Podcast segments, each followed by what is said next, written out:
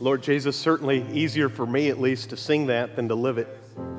So help us, Lord, to hear your word, do what you ask, know that you always know what is best, and you are always good. Every part of your character, every part of your plan and purpose is for your glory and our good. So help us to trust that, and we invite, and I invite you to rearrange my thinking and my behavior, my goals, as I listen to your word. In Jesus' name I pray. Amen. Good morning. How is everybody? Certainly, you're not hot in here. I've been thankful for a man whose last name is Carrier. Are you familiar? He invented air conditioning, one of God's great gifts, right up there with antibiotics and brisket. It's just. And if you don't know the importance of brisket, you probably haven't been to Texas in the right spot.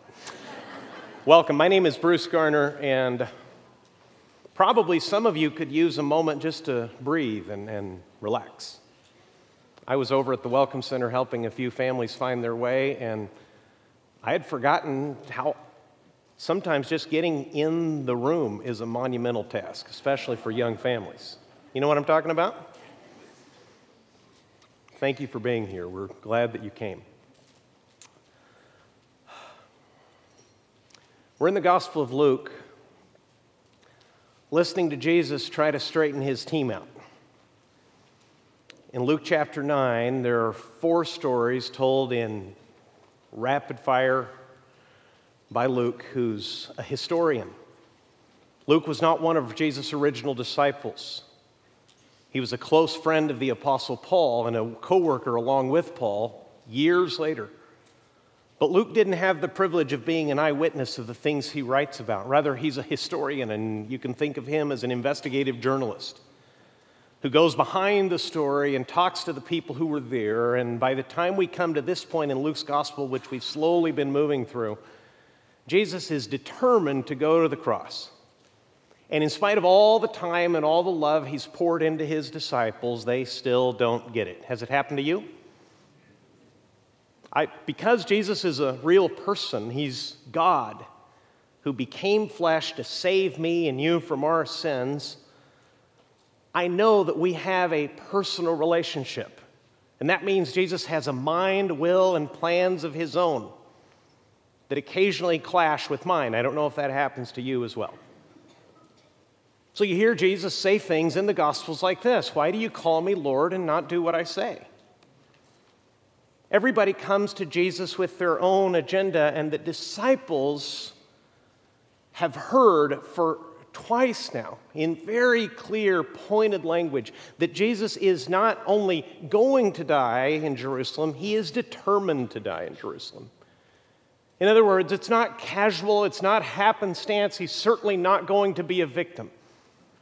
He will be treated terribly. To look at the cross, you would think he is being victimized, but being a victim means that some terrible thing is forced upon you. Jesus goes into Jerusalem knowing full well what's about to happen to him. He may be the first and only condemned man to actually init- take the initiative and walk toward his executioners the night he's arrested. It's that important. He's that clear. He's that serious. And the disciples, sadly, don't get it. And if you make this story about long ago and far away, you may miss what Jesus has to say to you. Because of all the things that Jesus said and did, these were selected by God, breathed out by God, the Bible explains of His Word, to make disciples now because Jesus really is a person and he is still calling people to follow him. He himself knows what I've told you time and time again, but he knows it far better than I do that he is the only possible person in the world who can save you. He is utterly unique in human history. He's not just another teacher, he's not just another prophet. He is the greatest miracle of all. He is God become flesh, tempted as we are, in our exact human likeness, a real man who is still eternally God, who lives life in our place as our substitute and our example, and dies to trade lives with us. All of that is straight ahead in Jerusalem, and the disciples bless their hearts. That's a southern expression that means, well, It, it's not a compliment. If anybody ever says, bless your heart, you've blown it. Look in Luke chapter 9, verse 46, and you'll see what I mean, and look how inappropriate this is. Verse 44 says, Let these words sink into your ears. The Son of Man is about to be delivered into the hands of men. That's a short, punchy way of saying the one that God promised, the actual Messiah, that's what Son of Man means, it's a messianic title, is about to be delivered into the hands of wicked people. Well, that should have brought them up short. That should have made them reflective. That should have made them grateful. That should have moved them to amazement. It moved them instead to something very different. And this is the first of four ways that Luke tells us, and that's why he has these rapid fire stories of how you can be a defective disciple of Jesus. You're meant to be an effective disciple of Jesus, but you can very easily become defective instead, as I have been many times, by engaging in the kind of thinking and arguing that they do. Verse 44 The Son of Man is about to be delivered into the hands of men. Immediately following, Luke says this An argument arose among them as to which of them was the greatest. Does that seem out of place to you? It is. It's terribly out of place. I'm headed into Jerusalem to die. Hey, I wonder how we rate.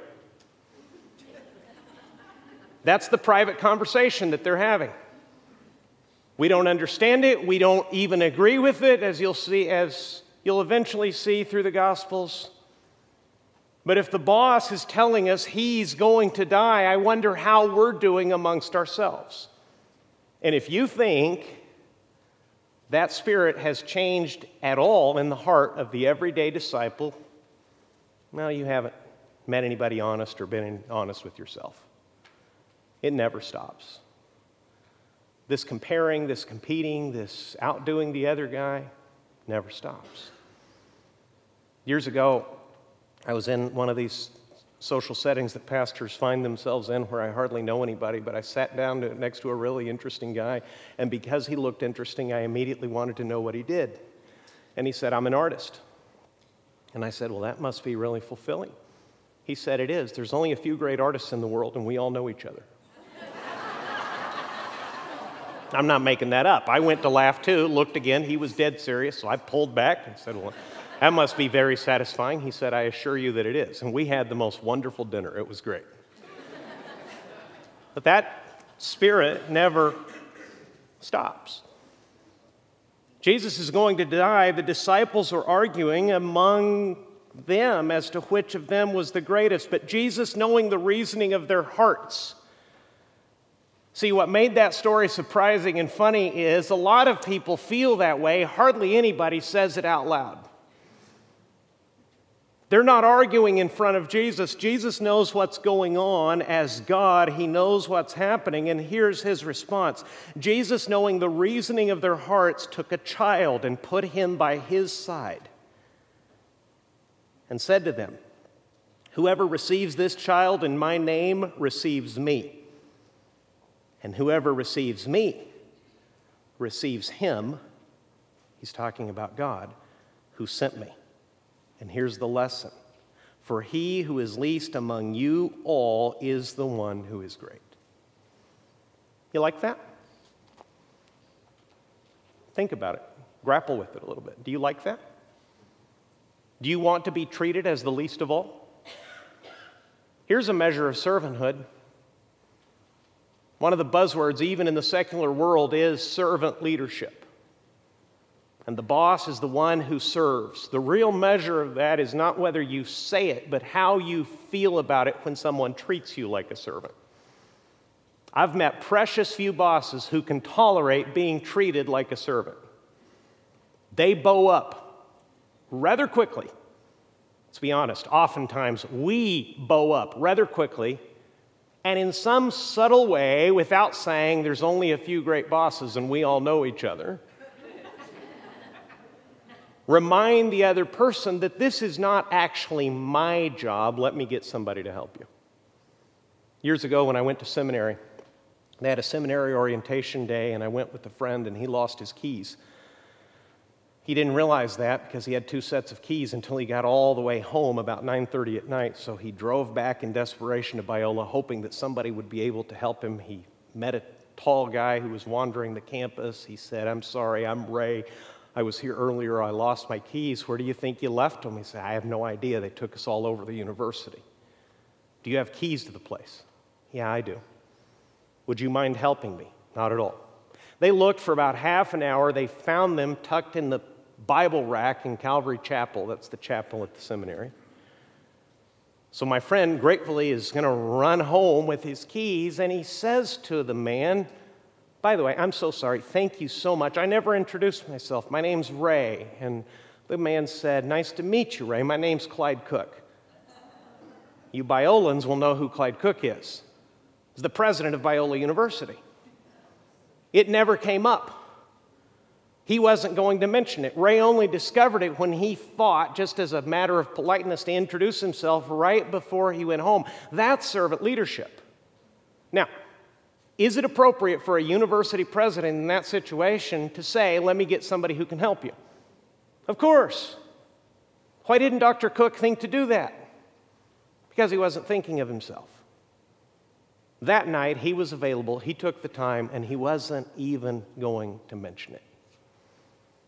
Now, what is Jesus saying? Jesus is saying something like that, even more radical, because he says in verse 49 Whoever receives this child, the one standing next to me, in my name receives me, and whoever receives me receives him who sent me. Why did he bring a child close? Because in Jewish culture and the Greco Roman culture that surrounded it, a child was a person of no importance. You became important when you got older, when you could contribute, when we were sure you're going to live and be healthy and productive. Then you start to matter. Children have a much higher and exalted position in our culture than they did in the day of Jesus. But what Jesus did to his squabbling, arguing disciples is to put a person of no importance to them at all, that no one took any thought of, that no one wanted to please because the child couldn't do anything in return, and say, This is who matters. When you treat them well, when you treat them with love, it's as if you treat me and honor me with love. And when you honor and love me, you're actually honoring the Father who sent me. It's radical. So, how do you become a defective disciple? Here's mistake number one that Luke would have us to see. First of all, in your discipleship to Jesus, make it all about you. That's all you have to do.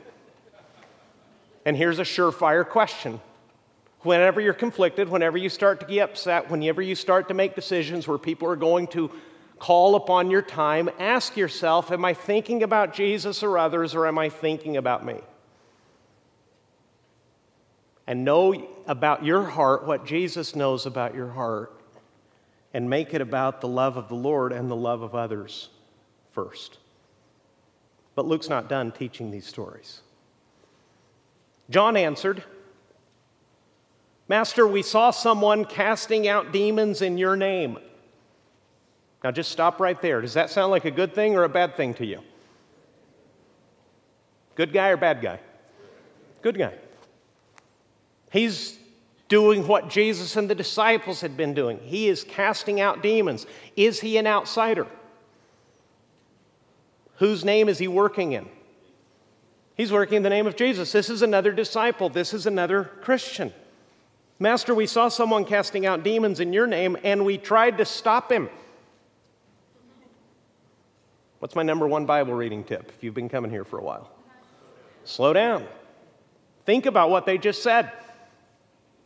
We met someone who is casting out demons in your name, and we tried to stop it. I wonder how the demon possessed person felt about that. You think their family was pleased? We tried to stop him. Why would they try to stop him? Keep reading. Did I lose you? Verse 49. Master, we saw someone casting out demons in your name, and we tried to stop him because he does not follow with us. What does that mean? He's not one of the 12. He's not one of the Green Berets. He's not in our circle, not one of the cool kids. And John is telling this to Jesus. What do you think John expects? He's volunteering this, he's taking the initiative to tell Jesus what he's done. What do you think John expects? Well, if you're putting someone in charge of you and you're there, you're you've elected them as boss and you tell your boss something, what do you, are you normally expecting? Boss, I really blew it last night. To be honest with you, I haven't been working but about four of the eight hours you pay me. You ever volunteer things like that? Not unless God's really working in your heart and making you be real for once, right?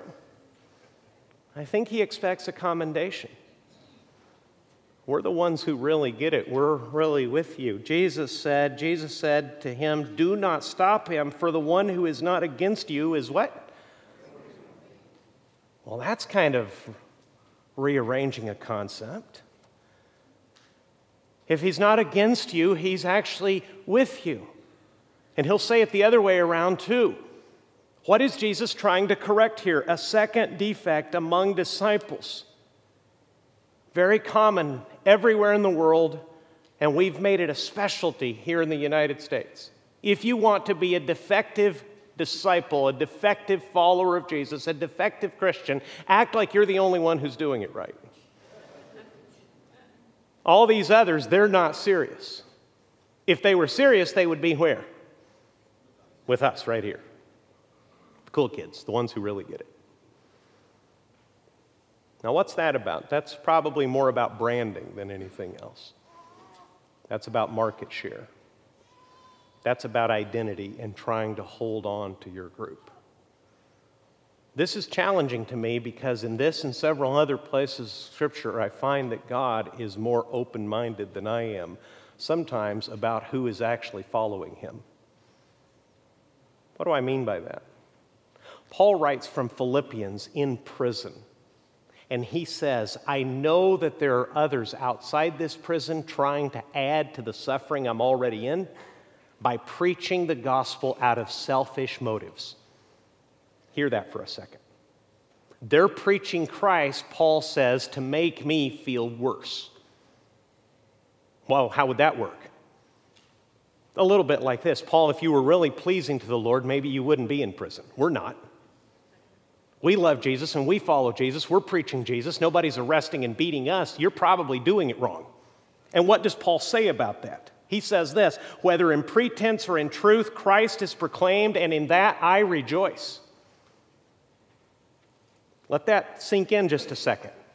Whether in pretense or in truth, in other words, whether their motives are good or bad, they are proclaiming Christ. That's radical. Have you ever questioned a pastor or a fellow Christian's motives? You should. But listen to Paul and listen to Jesus. If it is Christ that is being proclaimed, if it is the gospel, the death, burial, and resurrection of Jesus, according to these scriptures, to save you from your sin, if it's really Christ that is being preached, Paul actually radically says, I don't even care about the motives. I'm not pleased, but I rejoice that at least Christ is being proclaimed. Whew. You have any room for that? It's challenging. Because what Christians love to do, and this story is right next to the first one, I believe, because of this, it comes from the same bad thinking and bad heart. We're important, we're ranking ourselves among each other, and also we're not only tough on each other, we're tough on outsiders too. And pretty soon you whittle down the family of God to about three people who think just like you and project a judgmental, condemning attitude on everyone else, even those who were actually proclaiming Christ. And Jesus would say, If they're working in my name, do not stop them, they're with us. It's hard, especially for pastors. Because, boy, do we like to slice the pie. So, well, you know, these guys, I don't know. You know, they have a lot of blue Bibles in their church, right? Concerned about a blue Bible. I'm just, I'm not saying it's wrong, I'm concerned about where it might lead. You think I'm kidding? Watch for that. This Savior came to live among us some 2,000 years ago. If the Christians you're listening to tell you they're the only ones who understand and love Him, check it. That seems very unlikely. Jesus is determined to go to the cross to die for the likes of these people and for the likes of us. And there's more. Look at verse 51. When the days drew near for him to be taken up, I mean, his death is that imminent. He set his face to go to Jerusalem. What a phrase. He's determined, he's turned the corner. Nothing will distract him, nothing will discourage him. He is headed straight to death. And he sent messengers ahead of him who went and entered a village of the Samaritans to make preparations for him. He's moving across Israel and he is going to go into a place that makes a proper Jew's skin crawl in the first century. He's going to go through the territory of the Samaritans. It'll probably take several days. And there is such radical hatred between these two, the Jews consider their Samaritan cousins half pagan sellouts. And the Samaritans and the Jews are arguing about important things like where do we worship? And in this matter of drawing near to God, which one of us is right? And now Jesus is going to go straight through Samaria, and because it takes multiple days, he's going to need a place to stay.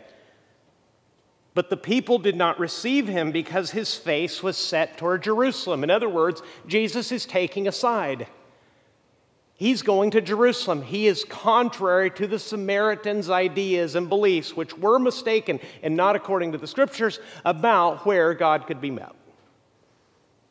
And the Samaritans say, Can't stay here. They're the mean girls of this day. Can't sit with us. And it's much more important than that. It's deep, it's heavy, there's rivalry, there's actual hatred, which is why Jesus will soon tell the story of the good, what? Good Samaritan, and turn the world upside down. Because in a proper observant Jew's understanding, there was no such thing as a good Samaritan. Jesus is going to need lodging, it is being refused. And here come the boys again. John and now his James with him. When his disciples, James and John, saw it, they said, Lord, do you want us to tell fire to come down from heaven and consume them? You reading this with me? What in the world's going on? What are they saying in plain language? You want us to kill them? Now, again, are they expecting praise? Yes. The prophet Elijah has done something like this. They know they are so close to the one that they make a fatal mistake. And I know it's fatal because it says in verse 55, but he turned and rebuked them.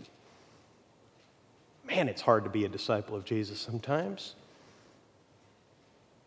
You're trying to improve your position. You're trying to tell yourself and others that you're the only one who gets it and that you're really on him. And if anybody hates him, you hate them too. And in fact, you're willing to stand in God's place and call judgment and death down upon them. And Jesus says, none of that. He rebukes them, he chews them out in our language, and they went on to another village. What is this about? Here's a third way to be a defective disciple take it upon yourself to condemn people who need him. That's all you have to do. Now, there, are there people who have nothing but contempt for Jesus in the world now? Let's be real. Are there people outside these walls who have contempt for your Savior? How does it make you feel? At a certain point, a reasonable response is anger, right? Impatience, frustration. Well, what do you want to do about it? See, this is 2,000 years old, but as timely as breaking news. Because this is still the disciples' struggle. The disciples and Jesus themselves know that there is no one, perhaps, in their society any farther from Jesus than the Samaritans. As the book of Acts unfolds, that's part two, that's Luke's sequel to his gospel, we're going to discover that the Romans and the Gentiles are willing to come to Jesus in great numbers. The Samaritans are especially resistant. They're wrong on the scriptures. There is ethnic animosity and hatred as well. There is mistreatment on both sides for a long time. One of my Hebrew professors claimed that a Samaritan tradition was this if any Samaritan saves a Jewish life, that Samaritan should be killed by his fellow Samaritans. Well, that puts a whole other twist on the story of the Good Samaritan, doesn't it? That man's risking his life to save the man. So they think they're in good company and in good standing by saying, how dare they? Jesus, they won't even offer you a meal. Step back, we'll deal with this. You ever want to step in for Jesus and just hasten Judgment Day? Now you can't. What do you do instead? You withdraw love, you break off communication. You go deeper into your tribe and you build bigger and bigger walls to show them and tell them in all kinds of language and symbols and a frostiness in the reception you give them that if you don't love Jesus, you're not welcome here. A church service at 9 o'clock on Sunday morning with the effort that many of you made just to get here is an unlikely place to find someone who doesn't love Jesus. But let me say, if you're not sure that Jesus even exists, you certainly don't love him. Welcome. He loves you. So do we. We're exceedingly glad that you are here. What is it that Christians so often expect of other people? They expect them to behave like Christians, and not only Christians, but the kind of Christian that they are. Where did we ever get that idea that that could even possibly happen? What is our part? Our part is to tell them the good news. What if they don't like it? That's still our job. Good news is to be told, it's to be shared. Someone with good news to share in his joy and in his love of the good news and love for the other person shares that good news in the hopes that it will be received with love and joy. And if it is not, it is still good news and it is still good, it is still true. And your part is done as a messenger if you share the good news and you continue extending love to people who want nothing to do with Jesus. And this is as timely as Twitter because this is exactly the edge that our country is on as believers, whether we will show any love, kindness, graciousness, understanding, and listening to people who want nothing to do with us and nothing to do with Jesus. Let's be clear, we may not be worth their time, but He certainly is. They just don't know how good he is. They don't know the depth of the love of this Savior who is on his way to Jerusalem to die for Jews, Samaritans, and Gentiles. And in the sequel, in the book of Acts, you're going to see a powerful movement of God, and Samaritans in great numbers are going to come to Christ, and it's going to be so shocking to the disciples, they're actually going to send a little delegation down to check it out because they cannot believe that it's true. So, whoever the Samaritans are to you today, if you find yourself in the strange position of turning to Jesus saying, Step back, I'll take care of this, I know what to do. Go back and check your responsibility to the Lord and to them because it is not our place to condemn people who need Him so badly. Final story. As they were going along the road, someone said to him, I will follow you wherever you go. Now we're talking. If you were Jesus, what, you, what would you have said? Please don't read ahead. Just live in the story for a second. What would you have said to Jesus in this scenario? It's quite an offer. I will follow you wherever you go. Where's Jesus going, by the way? He's going to the cross. This man may or may not know that, but he's made an unconditional promise. Wherever you go, I'll be there with you. What do you expect Jesus to say? Awesome. Amen. Let's go. been looking for men like you. Jesus said to him, Foxes have holes, birds of the air have nests, but the Son of Man has nowhere to lay his head. Literally. He's been turned back in Samaria. He has no place to stay. He's momentarily homeless. Why did Jesus say this? Because Jesus is not at all like you and I sometimes think. Remember, this is a Savior who says, If anyone wants to come after me, let him deny himself and take up his cross daily, and then follow me. Jesus is continually telling people who are going to follow him and promise that they will to count the cost, to see if they're serious. He has no desire to sell a bill of goods, to sell something, to present something easy that is later discovered to be very difficult. What is Jesus trying to do? He is trying to save people and make them into his wholehearted followers. That's the purpose of this church. Together, we are independence upon God, trying to make wholehearted disciples. We're trying to be those kind of people, and we're trying to make those kinds of people because that's what Jesus told us to do to make disciples of, shocking, all nations. Every ethnic group, every kind of story, every kind of sin, every kind of awfulness in the world from all of these nations Jews, Samaritans, and Gentiles, the noble and the commendable and the reprehensible and awful among all of those groups, they are all invited to be his disciples, but not on their terms, on his. So Jesus says to the first man, Consider what that might cost you financially.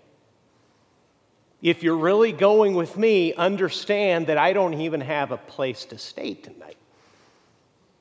Well, if I slow down and read the scriptures and make them turn back on me, because that's how good Bible reading works, first, you understand what it means in the first century or whenever you're reading. You understand what Jesus meant to tell those people, and then you step forward into your life. And here's what that sounds like in the 21st century. If it sincerely cost you everything you have financially to follow Jesus, would you still do it? That's what Jesus is putting in front of this man. And there's another person that wants to talk to him. To another, he said, Follow me. Now, Jesus is taking the initiative. He's actually calling someone. But he said, Lord, let me first go and bury my father. Does that sound reasonable to you? Reasonable and deeply important to the Jews. In their tradition and their culture, the sacred and most binding obligation above everything else, above beside which everything else was excused, was a son or daughter's responsibility, a son's responsibility to give burial to his parents. It was big. Now, this man may have been saying, Wait until my parents die, give me my inheritance, and then it'll be easier. That may have been what he meant, but Luke doesn't go into that detail. He just makes a simple, reasonable to him, to him sacred request. He says, Let me first go and bury my father. Whew, it's a hard verse. Jesus said to him, Leave the dead to bury their own dead. As for you, go and proclaim the kingdom of God. Wow. There's a reason sometimes pastors are choosy in what they teach. That's a tough one. What's Jesus saying? Let spiritually dead people take care of their own concerns. That's an earthly concern. It matters but you have something far more important to do. You, Jesus says, are to go and proclaim the kingdom of God.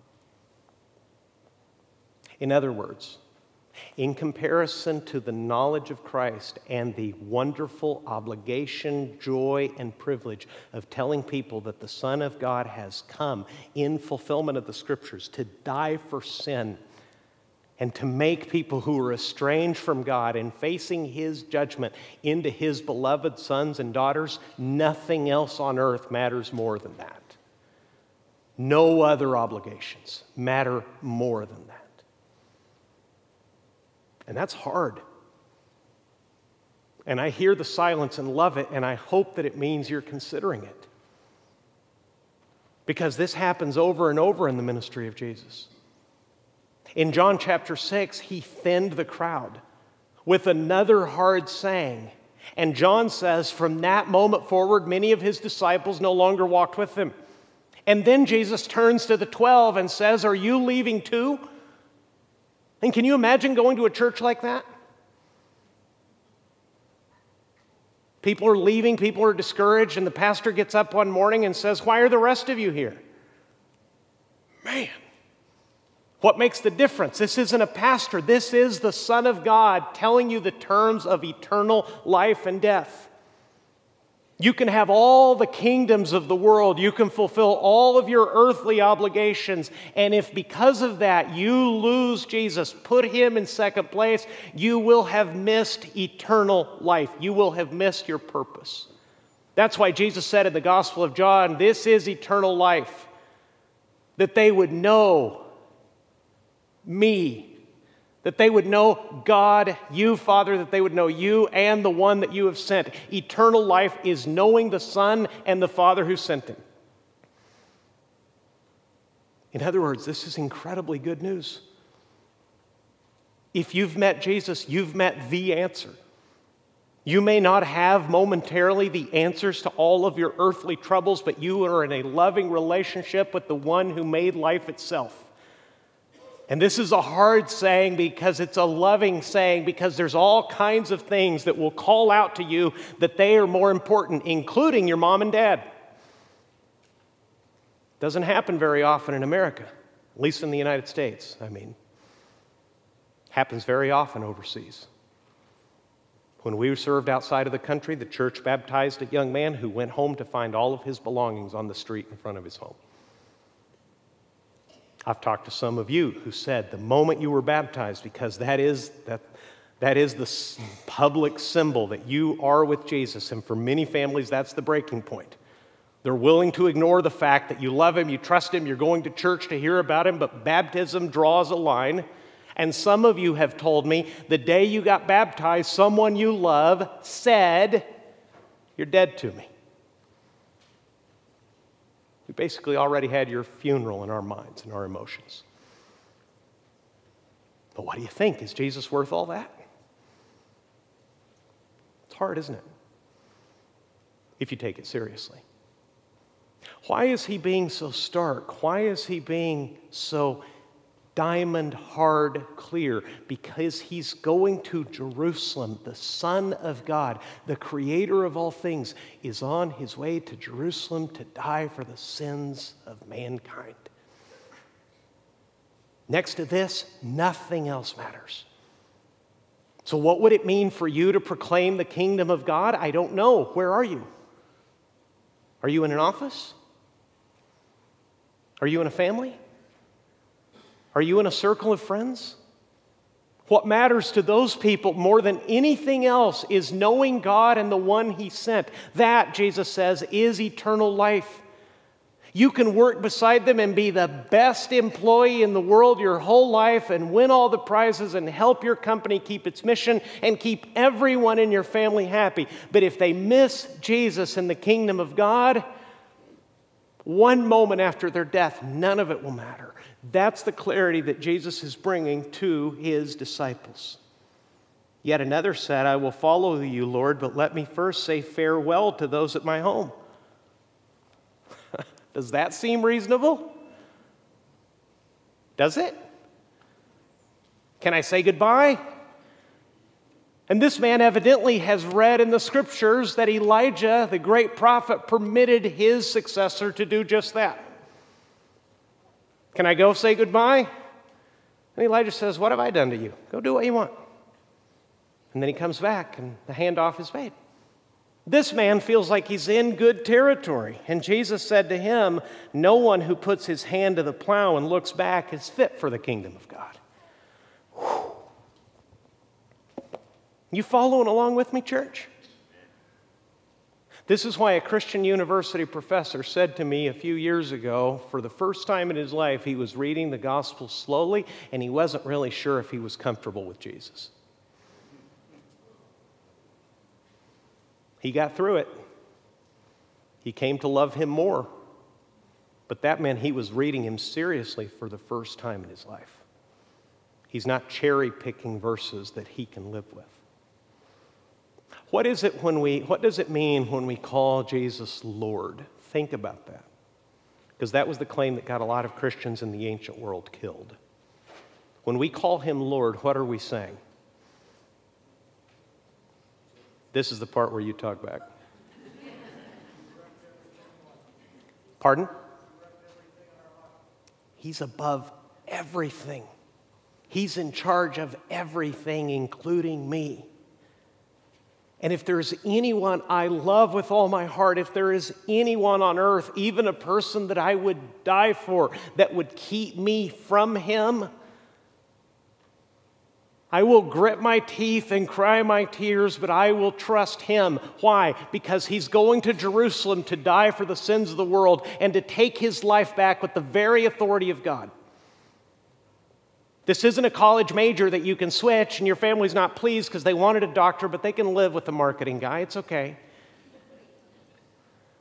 This isn't a career change. This isn't a choice of friendship. This isn't a move across the country. This is eternal life. This is the Word of God living, speaking in front of them. The one who made everything in the world, saw itself, saw it plunged into sin, and went after it to be tempted with those same sins and to die in the place of his humanity, saying, If you miss out on me, you have lost life itself.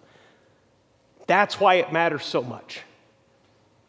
That's what it means to be a wholehearted disciple. And the reason this story is at the end in God's masterful inspiration of His Word, using Luke as a consummate storyteller to tell you of the things that Jesus said and did and put them in the order to make maximum impact. What Luke wants you to see here is the fourth deceptive, the fourth thing that you can do to be a defective disciple is this you can choose not to go all in and be a casual fan of Jesus instead of his wholehearted follower. Whatever you sacrifice for Jesus, it'll be worth it. I tell you that on the authority of God's word and the character of Christ himself. You may not have to sacrifice everything for him. If you're a Christian, you stand in a fine tradition of 2,000 years of people all over, the, all over the world, men and women from every nation, who were sometimes put at a test between lions and choosing Christ. Between a fiery pit, between publicly being burned at the stake and choosing Christ. And those days, thankfully, will very likely never come for any of us. But Jesus is worth it the gospel is worth it. Because none of those who have suffered, been mistreated, been pushed out of their families, been sent down the path, been, been pushed out of promotions, sacrificed money, left families, done whatever it takes in their place, in their calling, whether it's your, the corner of your neighborhood or the exceeding hard work that amazing volunteers have done to produce our vacation Bible school I can't tell you how many thousands of hours have been poured into this. There's a few people who have worked probably 80 or 90 hours in the last two weeks purely as volunteers. Jesus is thrilled. He's delighted. Why? Not because we're going to have a cool program, but because Jesus, the eternal life, the Word of God, is going to be presented to children. And some of those children will trust Jesus and be wholehearted followers and look back in their old age and know that because of the love of a stranger who they never even met, they now know and have life forever. Will it be worth it? Yes. So, what this is about is to invite you into the very mission of Christ, which our church takes not as a cool slogan, but as what Jesus wants us to do to become and to make wholehearted followers of Jesus, not defective. Is it a struggle? Is it a process? Absolutely. I've made every single one of these mistakes, probably all four this week. What gives me hope? A Savior who loves me, who's made it His worth, not mine, that will save me, who has given me purpose and eternal life. And the great invitation is to come follow Him and join Him in the work that He is doing to save people from their sin. With a Savior like that, we dare not hold back. We want to go all in. Let's pray.